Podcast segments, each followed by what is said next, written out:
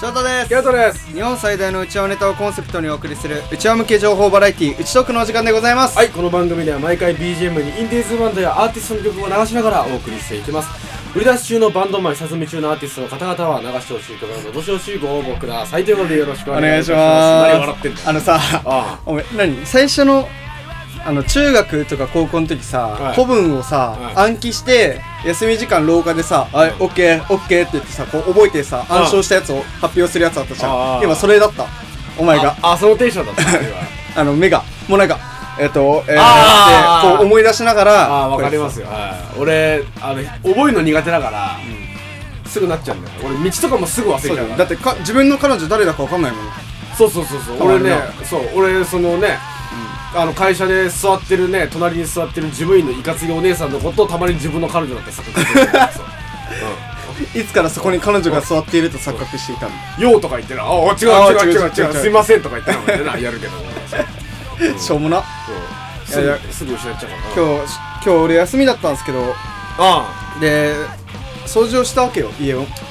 あうん月曜から休みかお前は いいな。月曜からっていうか月曜まあ明日から仕事なんだけど。うん。じゃあなんかいいまあまあいいやまあまあ。うんまあまあ。まあでそれで仕事仕事じゃねえや、えー、と掃除をしてまして、でまあ彼女とまあ掃除をしててさ、うん。でこうクーラーもつけんとこう窓と扇風機だけでさやり過ごしてんだよ熱風がすごくて、はいはい。めちゃくちゃ汗だーみたいな、はい汗トゥーラーみたいな。太陽ピッカーみたいな。あー顔てっかーみたいな。手紙手紙てっかーみたいな汗だっけーみたいな感じで。こんな感じだったよ。くだらねえことで笑っちゃう感じ。はいはいででそれであのー、片付けてたらさはい。お兄ちゃんの服が出てきたわけ。おお俺の部屋から。うんでまあ兄貴のへ服だからこうさ、まあ、元元の場所に戻そうとするわけじゃない、でこの兄貴のこうドアをガッて開けたわけ、うん。そしたらドカーンっつってドア外れたの。え？マジで？言ってる今あんの？と直したの？なんかさドアってうなんかすごい不思議なんだよね。なんか枠枠がこうあって四方に、うん。4本ずつこう木があってそこに、えー平たい薄い板をこうペタって貼ってるだけなのよ、うんドアって、うん簡易的だから、うん。でだからそのかこの何？こっちのこうえっ、となんていうの？えっ、と金具です。か金具がついてる方のうん。方が、方のこう板のところのこうもうわわかんないけど何？ところが枠？まあ枠がね、うん。取れたわけ。ポコッと。ああ枠ごと取れちゃ要要するにこのついていた接着剤でついてんだけど、接着剤が剥がれてそこだけがガッて取れて。なのでドアの金具がバカになったんじゃなくてもう単純に板ごと取れたのね。そう。すごい話だね。そうなのん。でそれでさまあ、うんまあそれはまあねまあびっくりしたんだけど、うん。うえと思って、しかもドアがそんなさ簡単にできてると思ってないからさ、俺あ僕これ完全に不良不良品っていうか、うん。手抜きだわと思っうんうん。てやってるわと思って、でもう父親にこうやって電話してさ「えもしもしやばいんだけど」みたいな「え手抜きなんだけど」っつって、パッて見したらまあそれは当たり前なんだよっていうそのそれは普通だからうん。みたいな感じで「あそうですか」っつって、終わったんだけど、でその後父親がこうその後直すから。ってはいはい。はで 言ってたんだけど、俺はさこう結構部屋を片付けるのよいたまに。うん。たまに片付ける月1ぐらいで片付けるから、うん。まあ別に汚いけど別にそこまでひどくはないんだけど、うん。もうね、えー兄貴の部屋は、あのね自分の部屋にゴミがあるとするでしょ、うんうん。それをあの投げ入れても気づかない。ってぐらい汚い。の本当に。ゴミ屋敷多分ゴミこうやってやったら多分キノコキノコの1本や2本は入ってるだろう。あそのレベルか。はい。そのレベルでは汚いんですけど。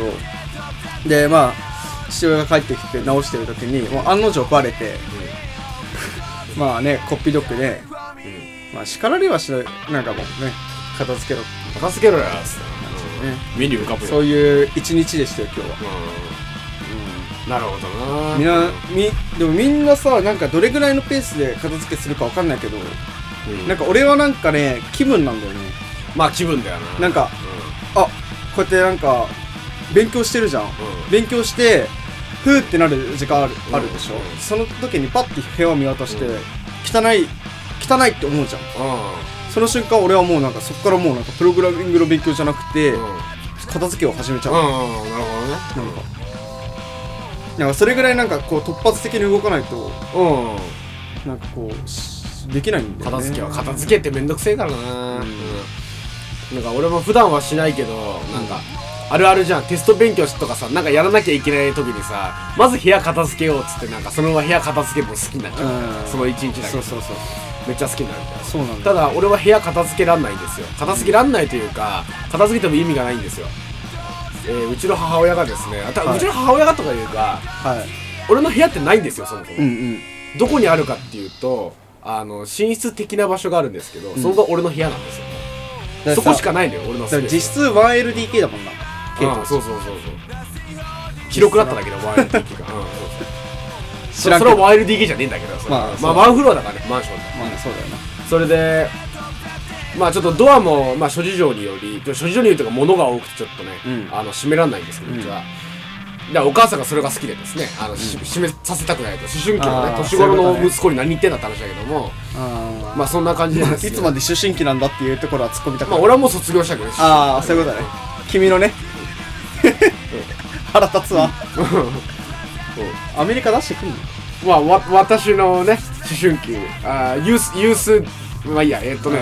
そうなんだ。それでうん。うん。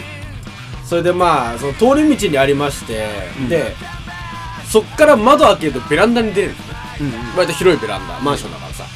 そこで洗濯物干すわけですね、うん。うちのお母さんまあうちのお母さんだからまあ洗濯物が多いのもあるかもしれんけど洗濯物を取り込むでしょ、はいはい。で取り込んでバサバサ置くのよ。はい。でお母さんねそのまま放置しちゃうの。うんうんうん。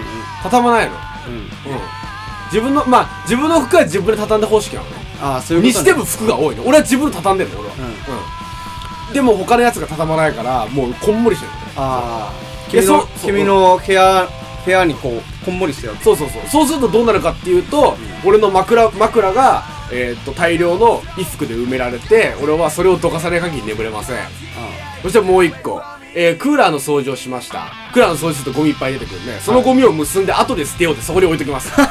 そうすると俺の、えーっとせ寝る時に背中に当たる部分が埋まります。ああなるほどね。そしてえーっと着ない服とかあるじゃん。うん。俺は着ない服は、えー、タンスにしまうの、うんうん。パンパンにしてしまうの、うんうんもう絶対こう迷惑をかけないようにしまうわけ、お母さんはそのしまわない他のあの着ない服たちを、ん。じゃあ冬まで取っておこう。っていうふうにでビールに詰めておきます。そうするとどうなるかっていうと俺の頭 胴体足全部が、えー、っと荷物で埋まります。じゃあ缶オケや。うん。だろ？マジで。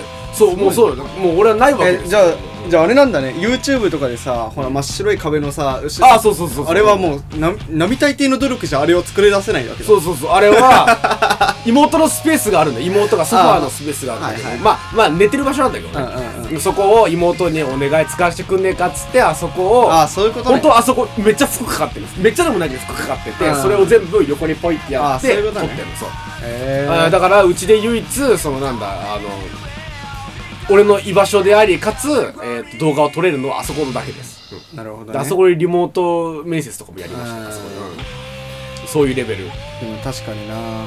そうすなんかうん。なんかさなんかうちもそうなんだけどなんか結構さまあえっと兄貴俺まあ両親の部屋でこうまあ3つあってさ大体使ってる部屋で。うんでまあ大体なんか洗濯物はまあなんか、えー両親の部屋にこう溜まるよう方式になってて、はいはいはい。まあ、最近はまあなんか自分のものは自分でこう自分の部屋に持ってって、うん。タンスとか入れるんだけど。